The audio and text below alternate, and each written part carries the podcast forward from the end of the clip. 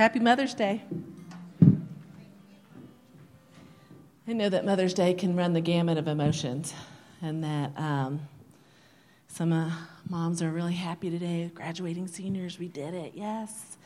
And um, some of us are um, struggling.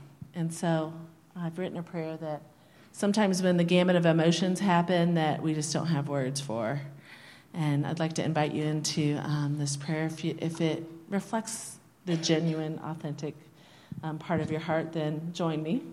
If not, you can um, just pray silently for moms today. But I would invite you to join me.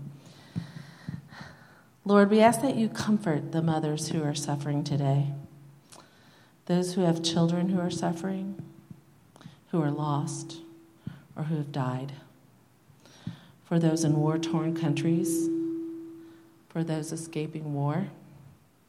May your peace and comfort be theirs today. Hear our prayer. Lord, for mothers who have experienced frustration and despair and infertility, Lord, hear our prayer. Lord, for mothers who have given up their children for adoption, and for mothers who have adopted children and loved them fiercely, Lord, hear our prayer. Lord, for the single mom who might feel as if she's doing it all alone, may she feel the strong embrace of community and family. Lord, hear our prayer. And Lord, for those who mother by mentoring and caregiving, teaching, counseling, advising, and spiritually nurturing us. Lord, hear our prayer. Lord, for mothers who give sacrificially of their time and their talent and treasure with joy to raise the next generation of children in this church and outside of this church. Lord, hear our prayer. And Lord, for the joy and the comfort and love that our mothers bring to us, we are grateful. Lord, hear our prayer. And Lord Jesus, who wishes to gather all your people together as a mother hen gathers in her brood. We offer to you our prayers. Accept the gratitude for all who mother, bless all who mother, and give our mothers your comfort and strength. Help all of us, brothers and sisters, to be your family on earth as we will be in heaven. Amen. Well, everyone, we are hiking through the book of Acts together. And this week we're reaching the medical tent on our hike. See, last week where we left off, remember right at the end of the passage, it said there was a, a time of peace in Jerusalem from persecution. Suddenly they got a break from all of that persecuting of Christians that was going on in Jerusalem.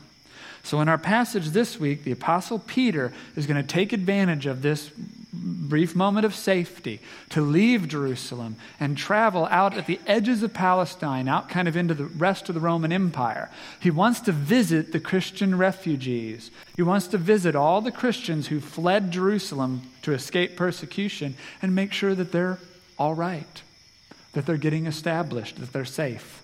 So we'll begin uh, Peter's journey in Acts chapter 9, verse 32. Meanwhile, oh, let me uh, do the version that's going to be on your screen. Now, as Peter went here and there among all believers, no, that's not it. So, so do this one. Meanwhile, Peter traveled from place to place. Yes. And he came down to visit the believers in the town of Lydda. There he met a man named Aeneas who had been paralyzed, bedridden for eight years. Peter said to him, Aeneas, Jesus Christ heals you. Get up and roll up your sleeping mat. And he was healed instantly. Then the whole population of Lydda and Sharon saw Aeneas walking, and they turned to the Lord. There was a believer in Joppa named Tabitha, which in Greek is Dorcas. I know, but she was a nice gal. She was always doing kind things for others and helping the poor. About this time, she became ill and died. Her body was washed for burial and laid in an upstairs room. But the believers had heard that Peter was nearby at Lydda, so they sent two men to beg him, Please come as soon as possible. So Peter returned with them, and as soon as he arrived, they took him up to the upstairs room. The room was filled with widows who were weeping and showing him the coats and other clothes Dorcas had made for them. Then Peter asked them all to leave the room. Then he knelt and prayed. Turning to the body, he said, Get up, Tabitha. And she opened her eyes. When she saw Peter, she sat up. He gave her his hand and helped her up. Then he called in the widows and all the believers, and he presented her to them alive. The news spread through the whole town, and many believed in the Lord. Two beautiful stories. Peter goes to a town to a paralyzed man and to a dead woman. Through him, the Lord heals one and raises the other from the dead. The whole city hears about it and turns to God. As beautiful as the story is, I bet that we all have one burning question this morning as we come to the medical tent. Why doesn't he do this for everyone?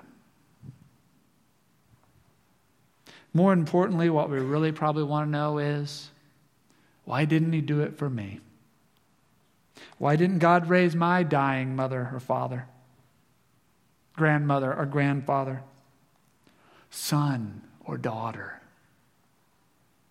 I'm called a few times a year to the hospital to pray for someone who is dying. And I pray that God will do a miracle, that they will be healed and they will live. But so far,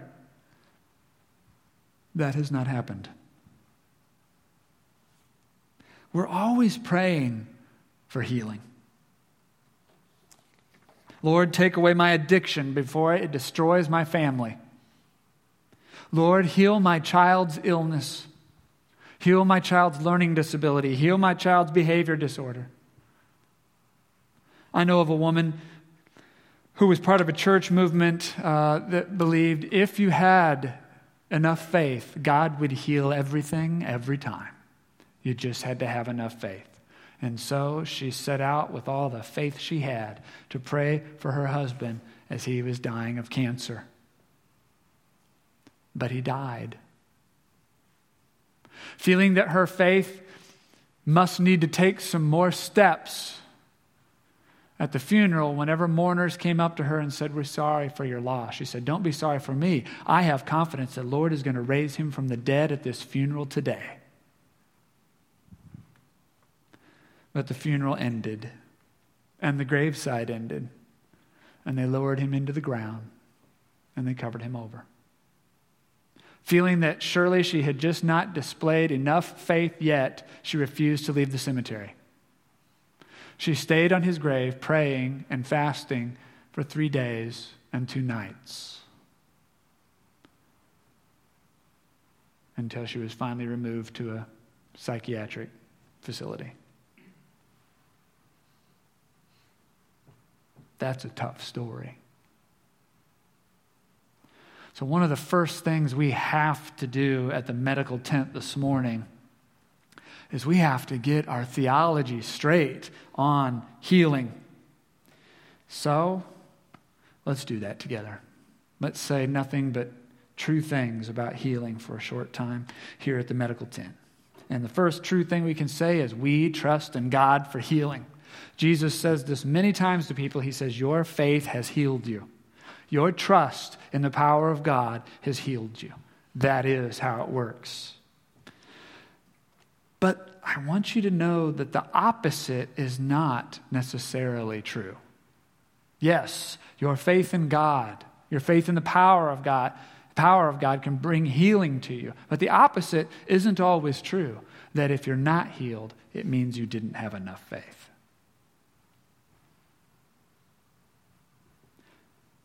I should choose my words carefully. I should say, if you're not healed when you want to be. I should say, if you're not healed when you want to be, because the truth is that everyone who trusts in God will eventually be healed at the return of Christ and the resurrection of the body.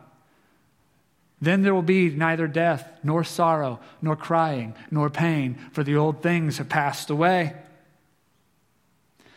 Some will be healed in miraculous moments before the return of Christ as a sign of God's kingdom come. Here's the truth about healing all healing is the work of God.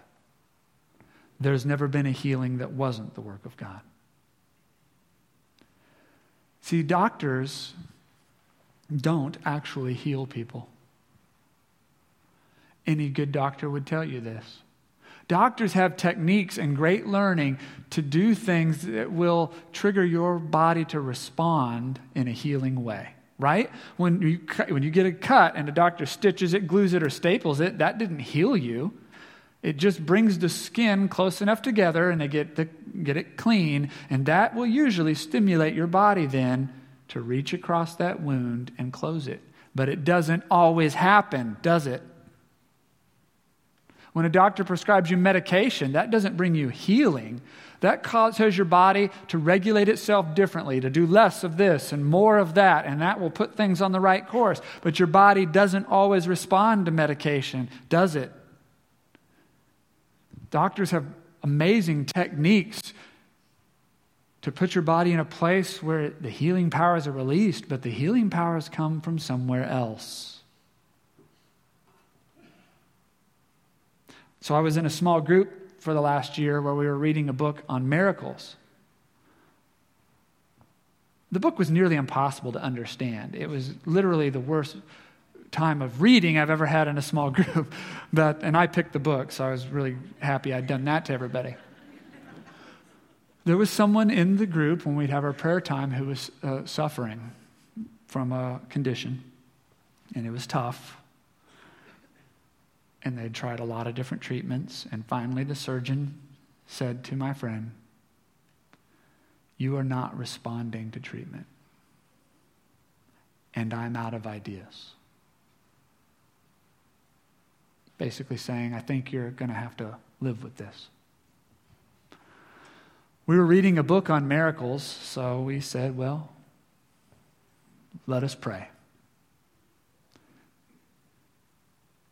And a week later, he came back and said, I think something's happening. And two weeks later, he came back and said, I'm healed.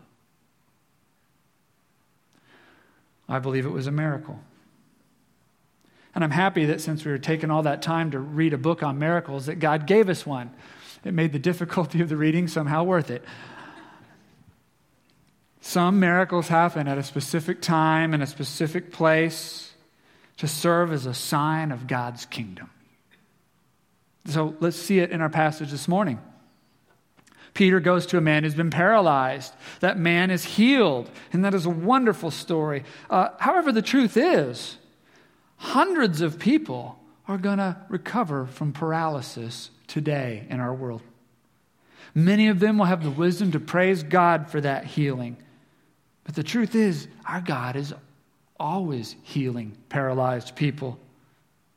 In Lydda, at this time, he does it to announce that the kingdom of God is now going beyond Palestine. It's going out into the Roman world as a demonstration to that city of Lydda that this is the type of thing that the kingdom of God is going to be about. Here is your preview, and here is your sign. Has anyone here ever been partially paralyzed or completely paralyzed and recovered? Has anyone here ever been partially paralyzed or completely paralyzed and recovered? A guy in first service, he only raised his hand this high, so you need a little more prayer, evidently. So, but uh, yes, this was a sign of the kingdom of God. This was a sign of the kingdom of God. And someday, all who are paralyzed, who trust in God, will be healed. So, in the other story, Peter goes to a woman who has died. He raises her from the dead. That is amazing. But the truth is that hundreds of people are going to code today. Their heart is going to stop, their breathing is going to stop, and then they're going to come back. Some will even be pronounced dead and later stir. Some of them will even have strange stories about having seen God. Some will praise God this probably will be a smaller group, but has anyone here ever died? You stopped breathing, your heart stopped beating, and then you were alive again. It's a sign of the kingdom of God to come. And someday at the resurrection, all will be raised. Every single person will be raised. Some will be raised to enter the kingdom of God. Some who have chosen otherwise will not. Which one will you be? I want to tell you if your eyes are open, you're going to see all sorts of signs of the kingdom of God. They will come to you just when you need them. Just when you need them. So when I uh, decided to leave church employment many years ago to go to seminary to try to become a pastor, um, I left a paycheck. I had to live on the good graces and the gifts of others. We had just had a son. We still had outstanding medical bills with him. $970. Kids were cheaper back then. $970 now, with our daughter, they had been content just to take payments along the way in good faith, but something in the billing community had changed in the intervening two years, and they wanted their $970 in 30 days, or we're going to collections. I didn't know what we were going to do, and began to doubt that this leaving ministry for the possibility of someday being a pastor was a good idea. And then a card came in the mail from one of you. And in that card, one of you wrote that the Lord had put our family on your heart and that you had felt moved to send us a check. And then you apologized in the card for the oddball amount of the check, but said that you were in a season of trying to be really obedient to God, and you just wrote down the number that you thought He gave you. That number was $970. And it was a sign to our family of the kingdom of God. And maybe this journey was going to turn out all right. Now, plenty of times when we hit a financial snag, we don't get magic money from an angel and a card. Sometimes we just have to work it off and make some sacrifices like everybody else.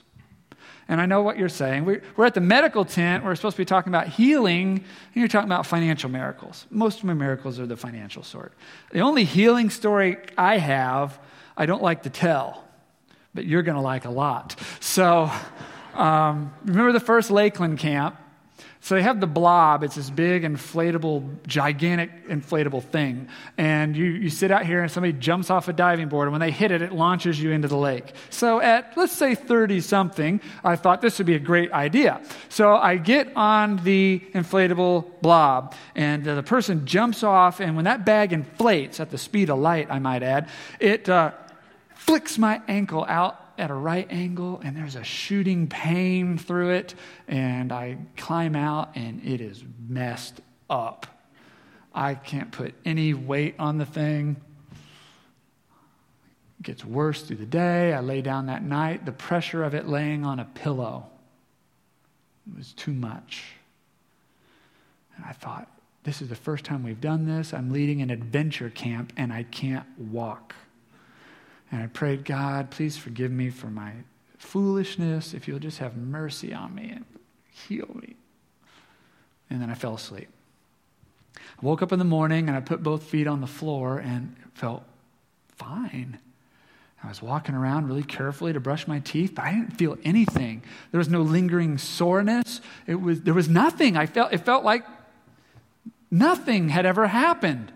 I got out of the cabin. I walked to chapel for prayers. I thought, I bet I could jog to chapel. I jogged to the chapel. It was fine. It was totally fine. We had the prayers. It was amazing. I was so excited that as soon as chapel went out, I ran right back down to the blob and thought, I'm going to do that again. So I got on the blob and the person jumped off. God bless you, Jason Watson. And and it flicked my ankle out to the right at the speed of sound, and there was a tearing, and it was horrible, and I limped. And a scripture came to me in that moment. I'm not quite sure which one. It was kind of muddied by the pain, but it was either somewhere between uh, "Thou shalt not put the Lord thy God to the test," or "As a dog returns to its vomit, so a fool returns to his folly." there was no second healing. I was on crutches for six weeks. And uh, the Lord spoke to me in a sign that said, You're too old for this sort of thing. Now, all my physical ailments don't go away. And someday, one of those physical ailments is going to win the battle over this body. And I will go through the stages of grief, and there'll be maybe a year in there where I'm really angry and feel really cheated. But what I can't do is get stuck in that stage where for longer than a year, I'm still throwing a tantrum to God saying, It's not fair. It's not fair that some people get to be part of a sign of God's kingdom and a healing and I don't. I can't do that because it denies God's master plan. I want to, I want to tell you about master plans. So, I have a master plan that someday my children will know how to take care of their own home. So, as part of that master plan, I give them chores. And I also want them to understand, while the consequences are still low, the dangers of procrastination. So sometimes I don't make a real big deal about the chores and things start mounting up. You know, it gets to where there are animals nesting in the kitchen amongst the dishes. And then they want to go do something fun, and I say, Hey, I'm sorry, but you've got days worth of chores backed up. You've got to clear all that backlog before you can go out. They really like that a lot. but sometimes something supersedes that part of the plan. That's not the only wish I have for my children. I have other wishes for them. So some nights when I, when I know my, have known my wife is going to be working late, but she wants to come home and make us a great dinner, and I look at that kitchen and know that she won't even fit in there amongst all that, I will clean the kitchen to make a space for her to do her thing. And when I do that, the child not assigned to the kitchen throws a tantrum and says, You just did their chore for them. You never do my chores for me. I said I don't let them go, go do fun things until the chores are done, but on some nights I have let them, for instance, go on a youth group trip here with the church. Said, Your chores aren't done, go on the youth night and get them done when you get back. Because on that night, I feel like it's more important for them to have Christian fellowship and Christian community than it is to have another lesson about how to vacuum the stairs. But when I do that, the other child says, That's not fair. You're letting them go do something fun when their chores aren't done. You never let me go do something fun when my chores aren't done. And sometimes, when they have fought the good fight with homework, they had a lot, but they, they dug in there and they did it. Sometimes, when they have been honest with me at a time when it would have been really easy to lie. Sometimes, when they're just weak you know, they had the flu or something. They're back, but they're weak. Sometimes, as a gift, maybe like once a year, I'll clean their room for them. And the other kid says, You never clean my room for me. I try to explain to them there are multiple master plans overlapping in this moment. I'm trying to honor other things. I try to explain to them what I'm doing. They do not, will not understand it.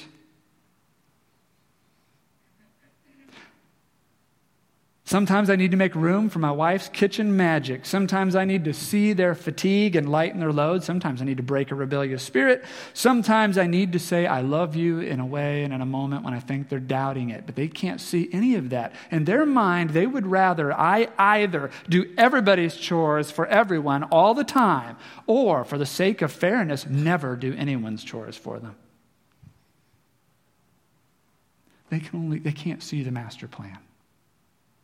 In the same way, sometimes with healing, we either would like God to always heal everyone every time, or for the sake of clarity, never heal anyone. But that all denies the master plan. The truth is, God will heal all who trust Him with resurrection power. Some will be part of a preview of the resurrection power and the healing power of God along the way, and they'll be part of it for reasons and at times only God understands. And it's part of our training as followers to be able to accept that we don't see all the things that are overlapping in the mind of God that lead one to be healed and one not. For every single one of you, if your eyes are open to see it, there will be miracles along the way of the healing variety and of all sorts of varieties, if your eyes are open to see it. Just enough to tell you what is to come and remind you of it again. What real difference does it make when the miracle happens, so long as it happens? And there's one other thing we have to say at the medical tent to understand healing. And that is that God is near to the brokenhearted. So say the scriptures. Jesus was a man acquainted with suffering. Jesus knows what it is to suffer. So when you are not healed, it does not mean you are overlooked by God. It does not mean you are forgotten. It does not mean you did not have enough faith. God does not reject the brokenhearted and the suffering. He may be the He's the only conception of God that's ever even claimed to know what suffering is. God is with you who suffer. And I and the elders and everyone in here, we will still pray every time when your journey takes you to the medical tent that you will be healed that you will be rescued, that you will be restored every time you're in a time of trouble or sickness or dying. And when God intervenes, we will tell the story of what God has done.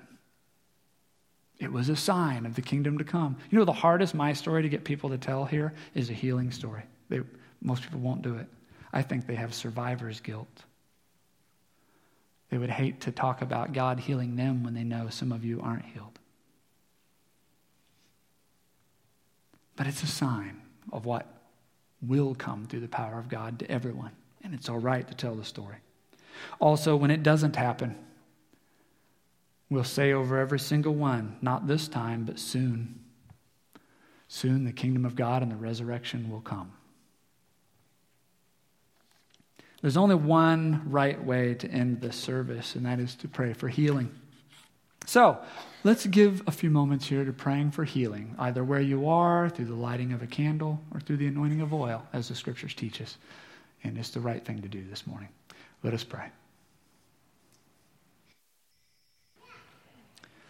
This week, may God give you whatever sign of the kingdom you need at the moment when you need it the most to know that He is with you and his kingdom is coming.